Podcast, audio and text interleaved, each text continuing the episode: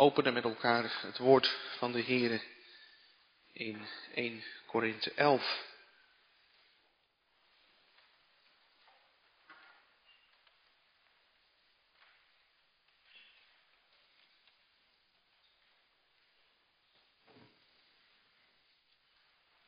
...1 Korinthe 11... ...en daarna lezen we het eerste deel ook van het avondmaalsformulier.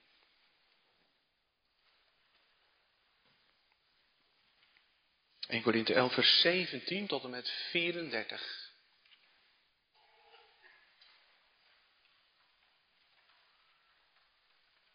Daar klinkt het woord van de Heere, maar in wat ik nu beveel prijs ik u niet, omdat u wanneer u samenkomt er niet beter, maar slechter van wordt. Want ten eerste hoor ik dat er als u samenkomt in de gemeente verdeeldheid onder u is, en ten dele geloof ik dat. Want er moeten ook afwijkingen in de leer onder u zijn, opdat wie beproefd blijken te zijn, in uw midden openbaar komen. Zoals u nu bij elkaar samenkomt, is dat niet het eten van het avondmaal van de Heer. Want bij het eten gebruikt iedereen van tevoren al zijn eigen avondmaal. En dan heeft de een honger terwijl de ander dronken is. Hebt u dan geen huizen om er te eten en te drinken? Of minacht u de gemeente van God en beschaamt u hen die niets hebben? Wat moet ik nu tegen u zeggen? Zal ik u hierin prijzen? Ik prijs u niet. Want ik heb van de Heere ontvangen wat ik u ook heb overgeleverd, dat de Heer Jezus in de nacht waarin hij werd verraden brood nam. En nadat hij gedankt had, brak hij het en zei, neem, eet, dit is mijn lichaam dat voor u gebroken wordt. Doe dat tot mijn gedachtenis. Evenzo nam hij ook de drinkbeker na het gebruiken van de maaltijd en zei, deze drinkbeker is het nieuwe verbond in mijn bloed. Doe dat zo dikwijls als u die drinkt tot mijn gedachtenis. Want zo dikwijls als u dit brood eet en deze drinkbeker drinkt, verkondigt de dood van de Heere totdat hij komt. Daarom, wie op onwaardige wijze dit brood eet of de drinkbeker van de Heere drinkt, is schuldig aan het lichaam en bloed van de Heere. Maar laat ieder mens zichzelf beproeven en laat hij zo eten van het brood en drinken uit de drinkbeker.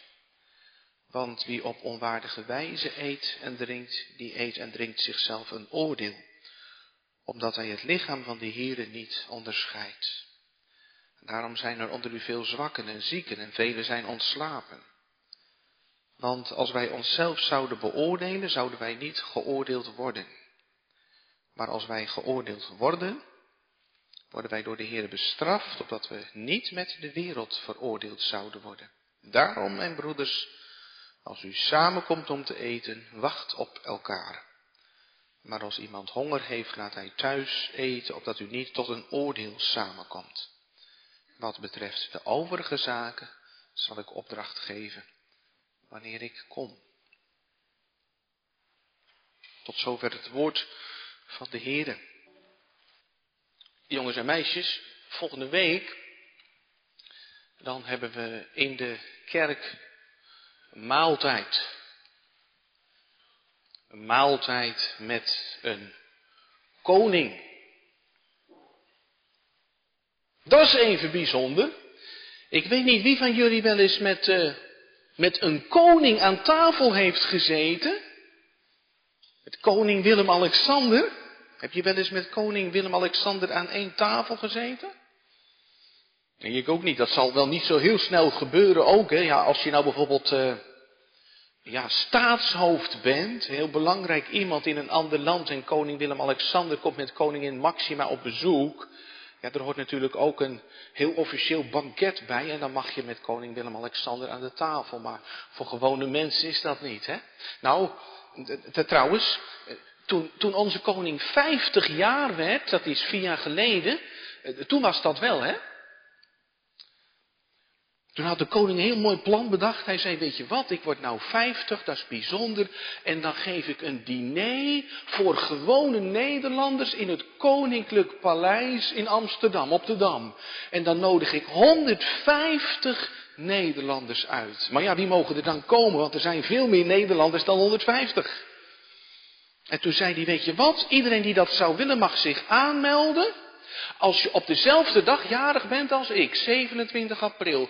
En als je ook dit jaar precies 50 wordt, Of als je ook precies dit jaar 25 wordt, of 75, of misschien 100. Nou, heel veel mensen gingen zich aanmelden. Ook mensen die helemaal niet uh, 50 werden of zo, of 25. Maar goed, uiteindelijk waren er uh, meer dan 4000 geldige aanmeldingen. Maar er mochten er maar 150 en toen heeft de notaris gelood. En uh, toen waren er uh, precies 150 mensen die samen met de koning aan tafel mochten. Het heilig avondmaal dat wij volgende week vieren in de gemeente, dat is ook aan tafel bij de koning. Koning Jezus. Hij is erbij door de Heilige Geest.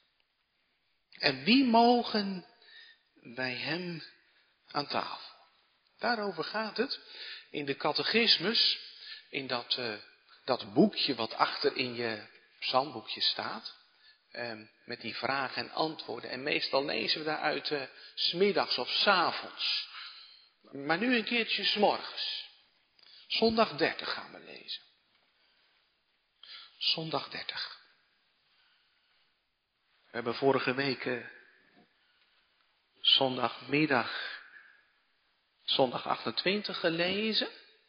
En toen ging het over die drie kernwoorden. Het heilige avondmaal, gedachtenis. Gemeenschap en verwachting, gedachtenis. Wij denken terug aan wat de Heer Jezus deed toen hij zichzelf gaf tot in de dood. Gedachtenis, gemeenschap. Wij oefenen de omgang met de Heer Jezus aan het avondmaal en ook de omgang met elkaar. En verwachting, want wij kijken uit. En aan de avondmaalstafel gaan we als het ware op het puntje van onze stoel zitten. Wij kijken uit naar het moment dat de Heer Jezus erbij is. En dat we het niet meer met alleen de tekenen van brood en wijn hoeven te doen, maar dat de koning er echt bij is. Gedachtenis, gemeenschap, verwachting. En nu dan zondag 30. Wat voor onderscheid is er tussen het avondmaal des Heren en de paapse mis? En paapse mis, dat is geen eh, scheldwoord of zo. Dat betekent gewoon de pauselijke mis. Het woord paus komt van het uh, oud-Griekse woord papas.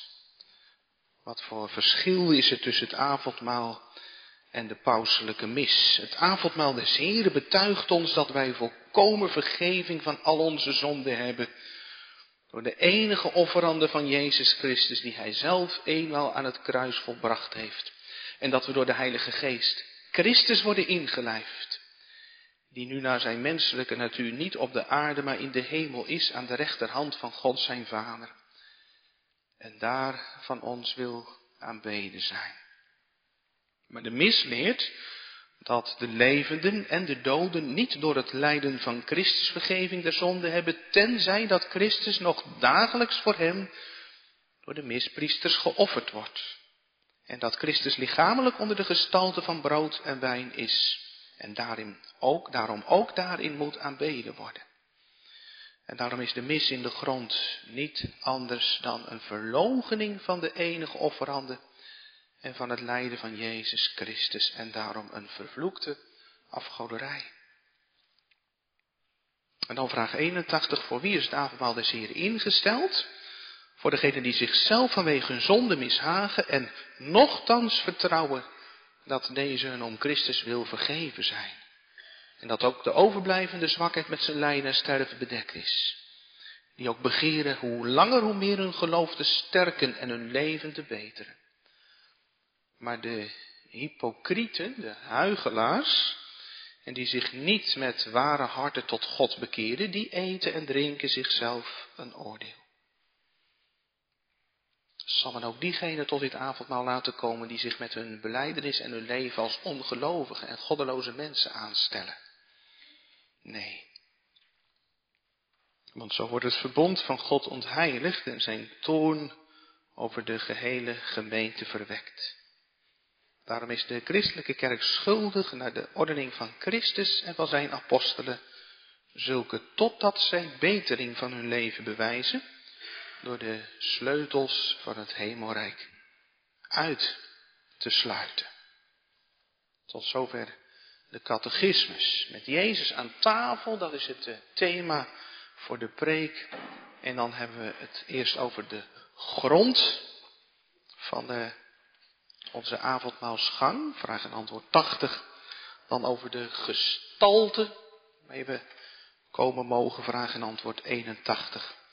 En in vraag en antwoord 82 gaat het over de grendel die er ook voorgeschoven kan worden. Met Jezus aan tafel, de grond, de gestalte en de grendel. Gemeente, er is best heel wat te doen geweest en nog steeds over uh, antwoord 80. Hè, dan misschien vooral ook wel vanwege dat laatste in het antwoord. Vervloekte afgoderij. Wordt het niet tijd om de catechismus een keertje te herschrijven? en dan een beetje vriendelijker te zeggen. Is het eigenlijk wel nodig, deze vraag en dit antwoord in onze catechismus? Goed om heel even te kijken naar de achtergrond van uh, deze vraag en dit antwoord. In de oorspronkelijke catechismus stond deze er namelijk helemaal niet in. In de eerste uitgave althans niet. In de tweede wel. En in de derde uitgave is die nog weer aangescherpt. En dat had alles te maken met het concilie van Trent. Een Rooms-Katholieke belangrijke kerkvergadering. Die was van 1545 tot 1563. En op dat concilie werd gezegd, al wie beweert dat de ongelovige wordt gerechtvaardigd door het geloof alleen, die zij vervloekt. Dus de kern van de leer van de Reformatie, ik ben rechtvaardig voor God door het geloof alleen, werd daar met klem en met kracht vervloekt. En niet alleen eh, werd een vervloeking uitgesproken over de leer, maar ook over de mensen die dat zeiden. Al wie beweert. Nou ja, en u proeft dat eh, de catechismus dat niet doet. Er wordt eh, geen eh, vloek uitgesproken over mensen. Alleen de leer wordt vervloekt. Want er zijn belangrijke verschillen tussen de mis in een Rooms-Katholieke kerk en het avondmaal. In onze kerken staat een tafel. En in een Rooms-Katholieke kerk heet dat het altaar. Aan de tafel, daar gedenken wij de kruisdood van de Heer Jezus. Maar op het altaar in de Rooms-Katholieke traditie wordt het offer van de Heer Jezus herhaald. Het heilig avondmaal is bedoeld om ons geloof te sterken. In de Rooms-Katholieke traditie, is de mis bedoeld om het offer van de Heer Jezus aan te vullen. Want de Heer Jezus, ja, die heeft ons de erfzonde weggenomen en hij verlost ons van de eeuwige straf, wordt in de Rooms-Katholieke traditie gezegd.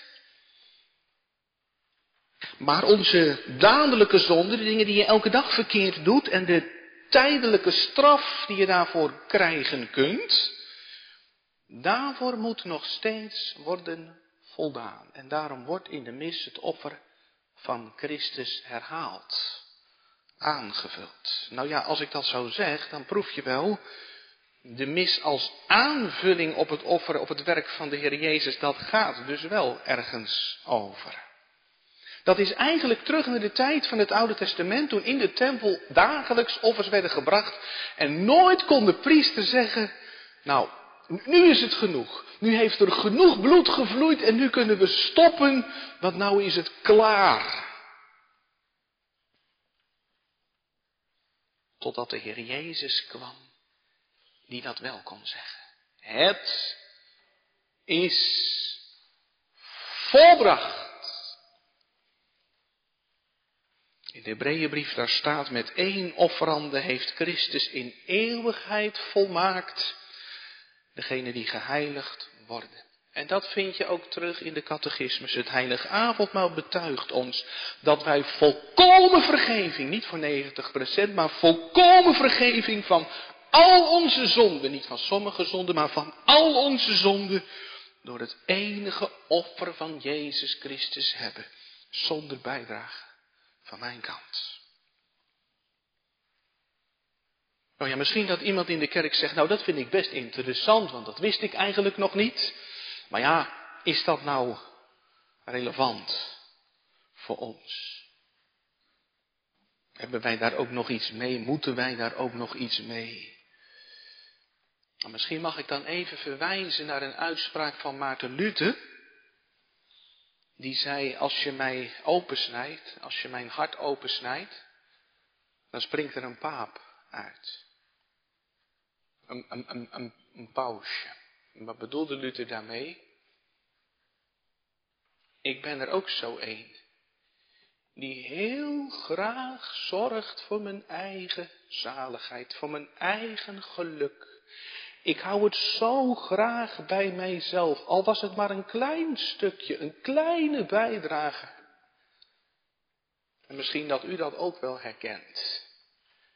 Dat je het liefst volgende week avondmaal zou vieren als trots mens die ook iets heeft, weet, kan zeggen, kan meenemen. Ik denk dat dat heel erg herkenbaar is, dat wij graag iets toevoegen aan het werk van de Heer Jezus. Heel wat mensen vragen zich in de voorbereidingsweek af, kan ik aangaan? Is er iets, kan ik iets aanwijzen in mijn leven waarom ik ook kan deelnemen? En, en, en, soms, misschien herkent u dat wel bij uzelf, soms is het dan van, ja, ik zou eigenlijk beter moeten leven. Ik, ik, ik moet eigenlijk de knop omzetten en beter mijn best gaan doen, want als ik beter leef, dan, dan kan het. Of iemand zegt, ik zou eigenlijk meer moeten voelen. Meer last van mijn zonde, meer schuldbesef, meer tranen, meer verbrokenheid. Maar ja, dat kan ik niet aanwijzen in mijn leven, dus ja, kan ik dan wel gaan? Of ik, ik zou meer moeten bidden. Mijn, mijn gebedsleven is maar zo minimaal. Of ja, ik zou iets meegemaakt moeten hebben, zodat ik kan vertellen waarom ik denk dat ik ook kan deelnemen aan het avondmaal. Een, een, een bekeringservaring of zo. Of in, in, in sommige kringen, daar komt de kerkenraad op bezoek als je voor de eerste keer deelneemt aan het heilige avond. Dat is trouwens heel mooi.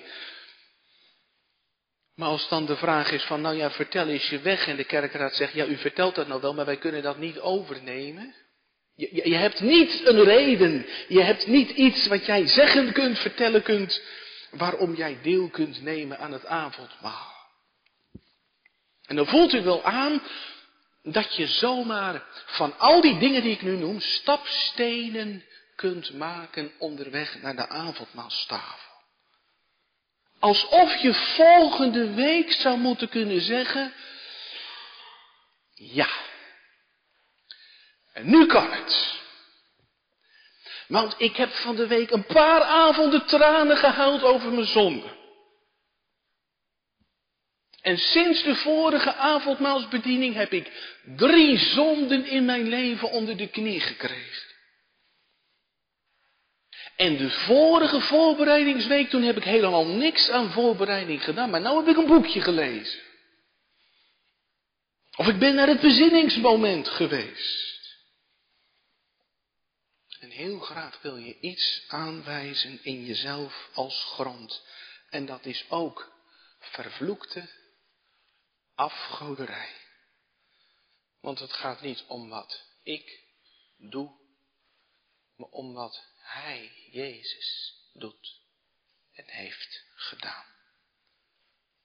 Volgende week dan klinkt de stem van de meester, maar hij zegt niet, um, mag ik uw toegangsbewijs zien? Hebt u genoeg stempels? Maar wat zegt de Heer Jezus ook alweer, jongens en meisjes? Ik denk dat jullie dat ook weten. Als we het avondmaal gaan vieren, dan zegt de dominee altijd, kom, want alle dingen zijn gereed. Het is helemaal klaar en af. Er hoeft niets meer aan te worden toegevoegd. De grond van onze avondmaalsgang is het werk van Jezus, die zichzelf heeft ontledigd en de gestalte van een slaaf aannam en gehoorzaam geworden is tot de dood van het kruis. En alles wat ik niet heb en wat ik tekort kom, dat vind ik in Hem. En God vraagt aan u en aan mij, ben je tevreden met mijn lam? En als je dan zegt ja, maar, in plaats van ja, heren, dan ben je roomser dan je denkt. Want de geest leert mij zeggen in de woorden van die prachtige hymne, Jezus, niet mijn eigen kracht. Niet het werk door mij volbracht. Niet het offer dat ik breng. Niet de tranen die ik pleng. Schoon ik ganse nachten ween kunnen redden. Gij alleen. Iemand zei eens, het heilige avondmaal is eigenlijk als de voedselbank. In de voedselbank krijg je gratis voedsel en dat is voor de minima.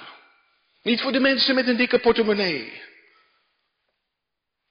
Het heilige avondmaal is gratis. Ik mag leven van het gegeven. En ik hoef niets mee te brengen. Ja, als ik toch iets mee wil brengen, dan mag ik dankbaarheid meebrengen. In de Rooms-Katholieke traditie, daar heet het de Eucharistie. En dat is heel mooi. Eucharistie, dankzegging. Alleen we aanbidden dan niet dat ronde schijfje brood, de hostie, maar wij aanbidden Christus. Ik zal liefde en lof voor u ten offer brengen. Mijn God, u zal ik eeuwig geloven, omdat u het hebt gedaan. De grond van onze avondmaalsgang, het werk van Christus alleen. En dan vraag 81, voor wie is het heilige avondmaal ingesteld? En, en, en daar hoor je dan al iets in, hè, van ja, uh, niet iedereen is het voor. Ik denk eventjes aan de gelijkenis die de Heer Jezus vertelt van die koninklijke bruiloft. Dan is daar ook een man, hè, jongens en meisjes, en die is, uh, die is aan tafel gaan zitten, maar die heeft niet een bruiloftskleed aan. En je weet toch wat er dan gebeurt hè, met die man die daar zonder bruiloftskleed zit, die moet verwijderd worden gebonden worden. Voor wie is het avondmaal ingesteld? Is het heilig avondmaal voor u? Misschien zegt u, ja, ik heb beleidenis gedaan. Maar dat is niet helemaal het antwoord hè, wat de catechismus geeft. Je zou kunnen zeggen, hier gaat de thermometer weer in ons hart formulier zegt dat ook, dat uh, de spijs en de drank van het avondmaal alleen voor de gelovigen is bedoeld. Voor de gelovigen. Voor mensen die een gelovig antwoord geven op de nodiging van de meester. Kom, want alle dingen zijn gereed. En hoe ziet dat eruit? Hoe ziet dat gelovige antwoord eruit? Nou ja, dan noemt de catechismus drie dingen. En dat had u al in de gaten natuurlijk, daar hoor je weer de drie stukken van de catechismus, ellende, verlossing en dankbaarheid. Want dat zijn de drie grondtonen van een bijbels geloofsleven. En dan gaat het dus over de gestalte waarin je komen mag, ellende, verlossing, dankbaarheid. Of anders gezegd, voor mensen die zich verootmoedigen, voor mensen die vertrouwen en voor mensen die hun leven verbeteren voor oudmoedige vertrouwen verbeteren. Voor degenen die zichzelf vanwege hun zonde mishagen. Als je jezelf in het licht van het woord wil houden, dan is de eerste vraag dus, heb je een hekel aan je zonde of koester je de zonde? En als je de zonde in je leven haat, dat is nou precies het werk van de Heilige Geest, dat je God gelijk gaat geven. En dat je naar je zonde gaat kijken zoals God ze ziet, niet zoals de wereld ze ziet. Want mensen zeggen heel vaak, ja, dat doet iedereen toch? Zo erg is dat niet. Maar dat je naar je zonde kijkt zoals God ziet. En God is heilig en hij haat de zonde. En zo mag ik leren kijken naar het verkeerde in mijn leven. En daar gebruikt de Heilige Geest dan middelen voor. En zo'n middel wordt ons gewezen in het formulier. Hè? In de week van voorbereiding mag ik mijn zonde overwegen. En dat heb ik vorige week volgens mij ook gezegd. Het formulier zegt dan niet van nou ja, wacht maar totdat je je zonde voelt, totdat je er vanzelf last van krijgt. Maar laat ieder zijn zonde en vervloeking bedenken. Gaat overwegen voor het aangezicht van de Heer. Wat vraagt God van mij? Liefde voor Hem en voor mijn naaste. En dan mijn leven ernaast. En dan constateer ik, wat leef ik toch ongelooflijk ver beneden de maat. God heeft alles gegeven wat hij had in zijn zoon. En ik geef hem maar zo'n heel klein beetje. Dat je daar verdriet, last van krijgt. Je niet bij neerlegt. En als iemand dan vraagt, ja maar hoe diep moet dat dan gaan? Hoeveel verdriet moet je dan hebben? En dan hoor je het woord moeten en dan zit je meteen weer in dat ja, Roomse vaarwater, zeg maar. Hè? Want het formulier heeft het niet over de grootte of de diepte van mijn zondekennis, maar wel over de grootte en de diepte van de toorn van God. Het formulier zegt dat de toorn van God over de zonde zo groot is dat hij die niet ongestraft kon laten, maar de straf ervoor heeft voltrokken door de bittere en smadelijke kruisdood aan zijn zoon, Jezus Christus. En weet u, dat is de sleutel. Om zondekennis te krijgen en berouw te leren hebben over je zonde. Als je meer zondekennis wil, dan moet je op Golgotha zijn. En ga daar dan van de week eens in gedachten een kwartiertje staan. Met een blik op de heiland die daar hangt in de Godverlatenheid. En wie houdt het dan droog? Ik deed door mijn zonde hem al die jammeren aan die doorboorde handen van hem, omdat mijn handen dienst weigeren en zo vaak niet mijn naaste willen dienen. Zijn gekroonde hoofd die het bloed uit zijn slaap bedrukt, omdat mijn gedachtenleven verziekt is van zelfliefde en wereldliefde. Er zijn verdroogde tong die op een potscherf lijkt vanwege wat ik er allemaal uitgooi woorden waar ik niet eens over na heb gedacht. Vanwege al die keren dat ik vergeet om het puntje van mijn tong af te bijten. En alweer iets heb gezegd voordat ik had nagedacht. En zijn doorstoken zijde vanwege mijn binnenkant. Die bron van wanbedrijven, waar de neiging in zit om God en mijn naaste te haten. Jezelf mishagen vanwege de zonde. En dat is niet bedoeld om je depressief te maken of zo, maar om een afkeer van je zonde te hebben, op de manier van Paulus. Die zegt, het goede wat ik wil, dat doe ik niet. En het kwade dat ik niet wil, dat doe ik. Ik, ellendig mens. Jezelf mishagen om wat je ervan maakt en God tekort doet.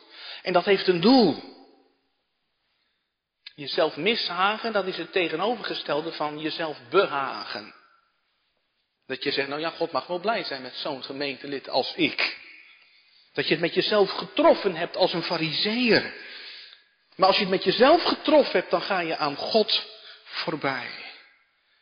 Weet je nog, die jongste zoon uit de gelijkenis, die komt tot zichzelf. En dat is zo'n heerlijke moment, want als hij tot zichzelf komt, dan komt de vader weer in beeld. Als je ontdekt dat je zondaar bent voor God, dan komt, dan komt vader weer in zicht. Jezelf vanwege je zonde mishagen en nochtans vertrouwen dat die je om Christus wil vergeven zijn.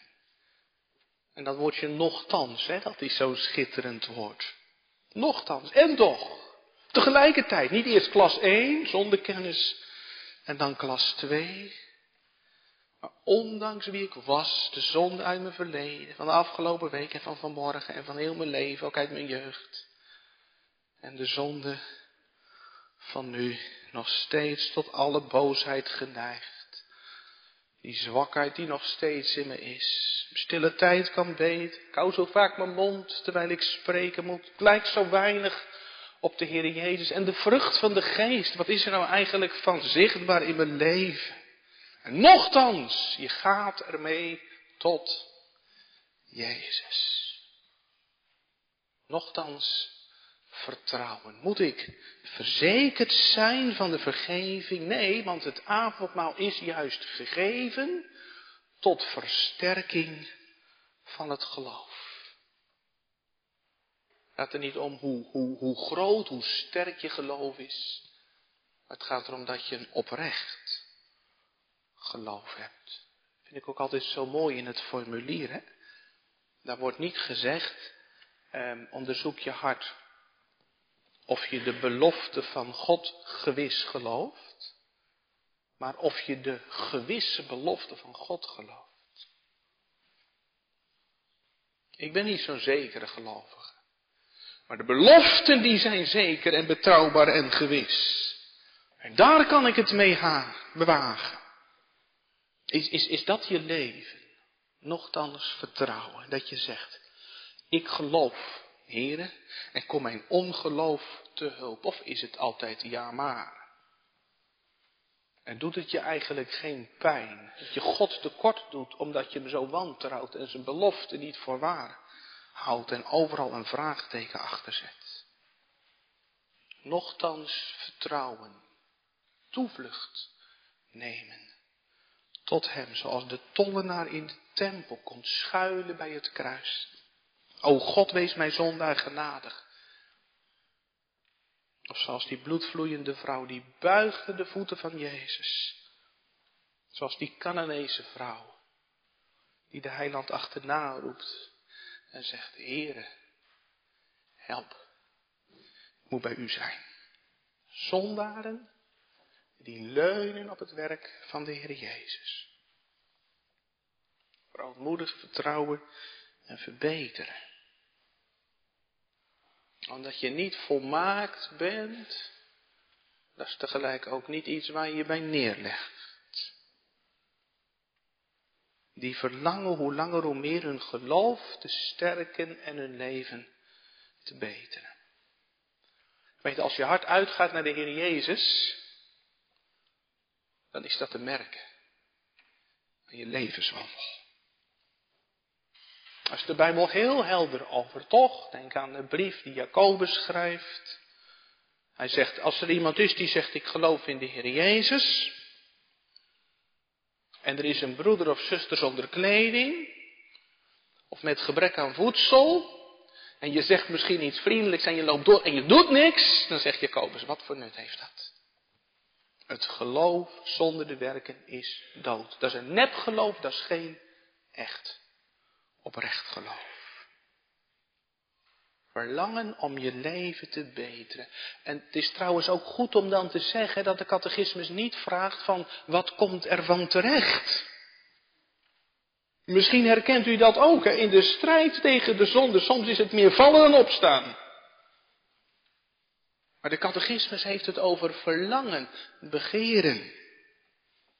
Niet wat komt er van terecht, maar de gezindheid van uw hart. En dat kun je bij jezelf nagaan. Of er iets is van wat Paulus zegt in Filippenzen 3.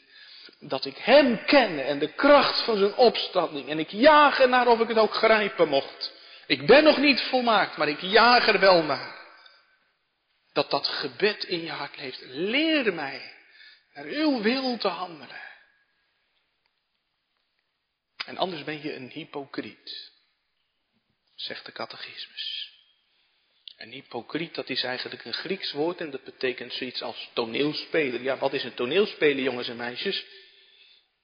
Dat is iemand die zich anders voordoet dan die eigenlijk is. Als je toneel speelt, dan ben je eventjes niet jezelf, maar dan speel je bijvoorbeeld, dan doe je de meester na of uh, weet ik wat. Een hypocriet. Je doet je anders voor dan je eigenlijk echt bent. Iemand die een masker Als je hypocriet bent, dan eet en drink je jezelf een oordeel. Als je jezelf vroom voordoet, misschien ook wel aan het avondmaal deelneemt, maar dat gaat je niet om God. Iemand die zich vroom voordoet, denk aan Judas in de discipelkring. De discipelen wisten niet wat er in zijn hart leefde. Of denk aan Ananias en Safira. Het leek heel wat. En dat was niet om God te doen. Hypocrieten mogen niet aan het avondmaal. En als ze toch deelnemen, nou ja, dan zullen ze daar geen zegen van hebben, dan eet en drink je jezelf een oordeel, zegt het woord, zegt de catechismus. Maar goed, dat kan de, kan de kerk niet. De kerk oordeelt niet over het hart. Daar blijven we vanaf. Maar dan eet en drink je jezelf een oordeel. De kerk oordeelt niet over het hart. Ik kan niet zien wat er in uw hart leeft en u kunt niet zien wat er in mijn hart leeft. Misschien wel goed ook. De kerk is wel geroepen om te oordelen over wat aan de buitenkant zichtbaar is, ons gedrag. En dat is nog het derde van de preek, over die grendel. Wanneer iemand zich als goddeloze gedraagt, dan gaat de slagboom naar de avondmaalstafel naar beneden. En daarom kennen we in onze traditie ook tafelwachten, hè? Twee ouderlingen die de wacht houden en erop toezien dat niemand aan het avondmaal deelneemt die daar niet hoort. Ja, soms is gewoon hè, de boodschap voor u is op dit moment de tafel gesloten. We in het formulier die hele lijst met uh, zonden, hè, die zondencatalogus, als we dat dan noemen. En dat is goed. En dat is heilzaam dat de zonde met naam en toenaam wordt genoemd. Want ja, wat is nou het, uh, het venijnigen met zonde? Zonde wil graag onbekend blijven. Zonde wil graag onder de tafel blijven. In de duisternis. Maar het woord, God wil nu juist de zonde in het licht brengen. Is de weg naar de bevrijding ervan. En dat lijstje uit de 16e eeuw, dat is in onze hertaalde formulier eh, geactualiseerd. Hè? En eh, je, je, kunt, je kunt een beetje de lijn ontdekken van de tien geboden. Het is eigenlijk een, een toespitsing aan de hand van de tien geboden. Waarin het gewoon in alle eerlijkheid wordt gezegd, als je vloekt, dan hoor je niet aan het heilige avondmaal. Als je weigert om het gezag te aanvaarden van je ouders, of van de overheid, of in de kerk vanwege de ambten, dan hoor je niet aan het avondmaal. Of als je makkelijk je woord breekt. Of als je fraude pleegt, dan hoor je niet aan het avondmaal. Of als je huwelijk in gevaar brengt. Je eigen huwelijk of dat van een ander door er geheime contacten op na te houden.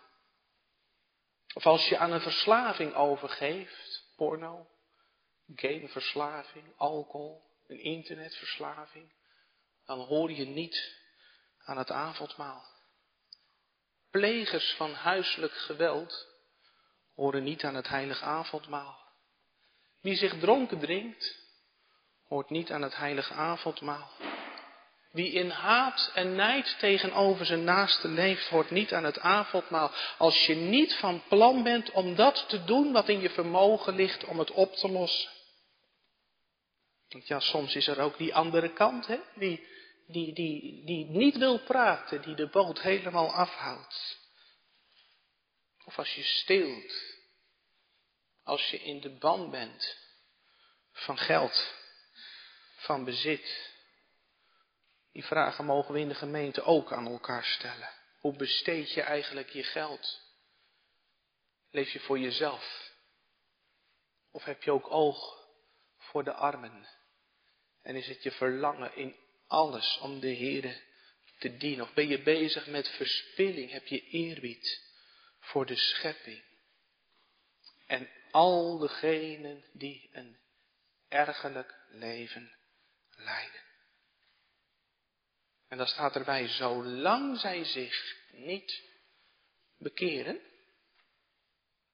hebben ze geen toegang tot het avondmaal. Ik weet niet uh, hoe u dat altijd hoort, hè, als we dat lezen in het formulier, die zonder catalogus, maar wij worden niet zo graag op ons nummer gezet. Maar u hebt toch wel ontdekt in uw leven hoe heilzaam dat is. Als in je leven de vinger wordt gelegd op de zere plek. Want weet u dat dat liefde is van God? Want als je voor jezelf nou in de voorbereidingsweek of misschien al wel in deze dienst de conclusie trekt er is een zonde in mijn leven die ik niet wil opgeven. Er is een blokkade in mijn leven onderweg naar de avondmastafel. Diezelfde zonde houdt u uit het koninkrijk van God. Wij verkondigen dat zij geen deel hebben in het rijk van Christus. Het is niet alleen maar de avondmaalstafel die dan aan je neus voorbij zou gaan. Maar buiten het koninkrijk en de eeuwigheid doorbrengen in de buitenste duisternis. Heren, dank u wel dat u me genadig de wacht komt aanzeggen. Omdat u niet wilt dat ik verloren ga, maar me bekeer. Want de tafel gesloten is ook de hemel gesloten. En ja, de gemeente mag de zonde niet dulden, dan wordt het verbond ontheiligd en dan wordt de toren van God over de gemeente verwekt. We lazen 1 Korinthe 11 waarin je dat proeft, hè. Toestanden daar, verdeeldheid in de gemeente. En een gemeentelid heeft een seksuele relatie met zijn stiefmoeder en de gemeente zegt helemaal niets. En mensen die dronken deelnemen aan het avondmaal. En dan zegt Paulus, daarom zijn onder u veel zwakken en zieken en vele ontslapen, gestorven, veel ziektegevallen, veel sterfgevallen daar in de gemeente, als blijk van het ongenoegen van de Heer over de manier waarop het avondmaal wordt gevierd. De hypocrieten, de huigelaars, die eten zichzelf een oordeel. Maar als de gemeente openlijke zonde duldt, dan komt heel de gemeente blijkbaar onder het oordeel, een oordeel van God. Zonde mag niet geduld worden. Ja, dan zou je natuurlijk de vraag kunnen stellen, is het avondmaal dan alleen bedoeld voor mensen zonder zonde? Nee, want hè, alle avondmaalgangers zijn zondaar. Dus de, de vraag is maar, strijd je tegen? Heb je het verlangen om je ervan te bekeren? Ben je een wolf of een schaap? De stok van de tucht. Een wolf bijt erin. En het schaap bukt eronder. Ben je een wolf of een schaap? En bukken, die mogelijkheid is er voor u, voor jou. Als je vanmorgen hoort door het woord dat de slagboom voor jou, voor u naar beneden is. Totdat zij betering van hun leven bewijzen, zegt de catechismus. En in dat totdat hoor je het geduld, de langmoedigheid van God. Want in de weg van berouw en bekering kun je terugkomen bij God. Afhouden van de tafel is niet afschrijven. En dan mag je zien op Christus. Die voor de gesloten deur van het vaderhuis hing. Op Golgotha. Zodat hij tegen de moordenaar kon zeggen. Het is een open deur. Heden met mij in het paradijs. Toen hij smeekte, bedelde om genade. Want wie tot mij komt, zegt Jezus, zal ik geen zins uitwerpen. Aan tafel bij de koning, de grond, de gestalte, de grendel. Misschien zegt u, ik ben eigenlijk een klein beetje in verwarring. Want ik had me al aangemeld voor het heilige avondmaal. Maar nou weet ik het niet meer zo zeker. Ik ben eigenlijk bang. Ik misschien wel een hypocriet ben. Pas nou eigenlijk de kern.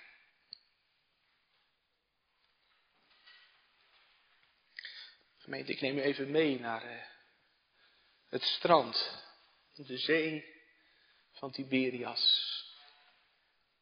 Waar Jezus met zijn discipelen rond het vuur zit.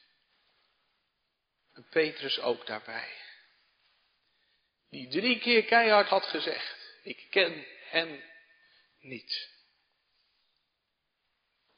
En dan stelt Jezus hem die ene vraag. En, en eigenlijk zou ik die vraag voor van de week in uw hart willen stoppen.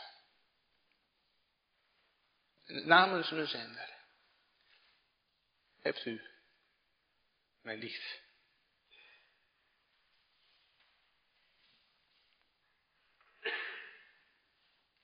Wat is op die vraag uw antwoord? Als je dan je schouders ophaalt en zegt, nee,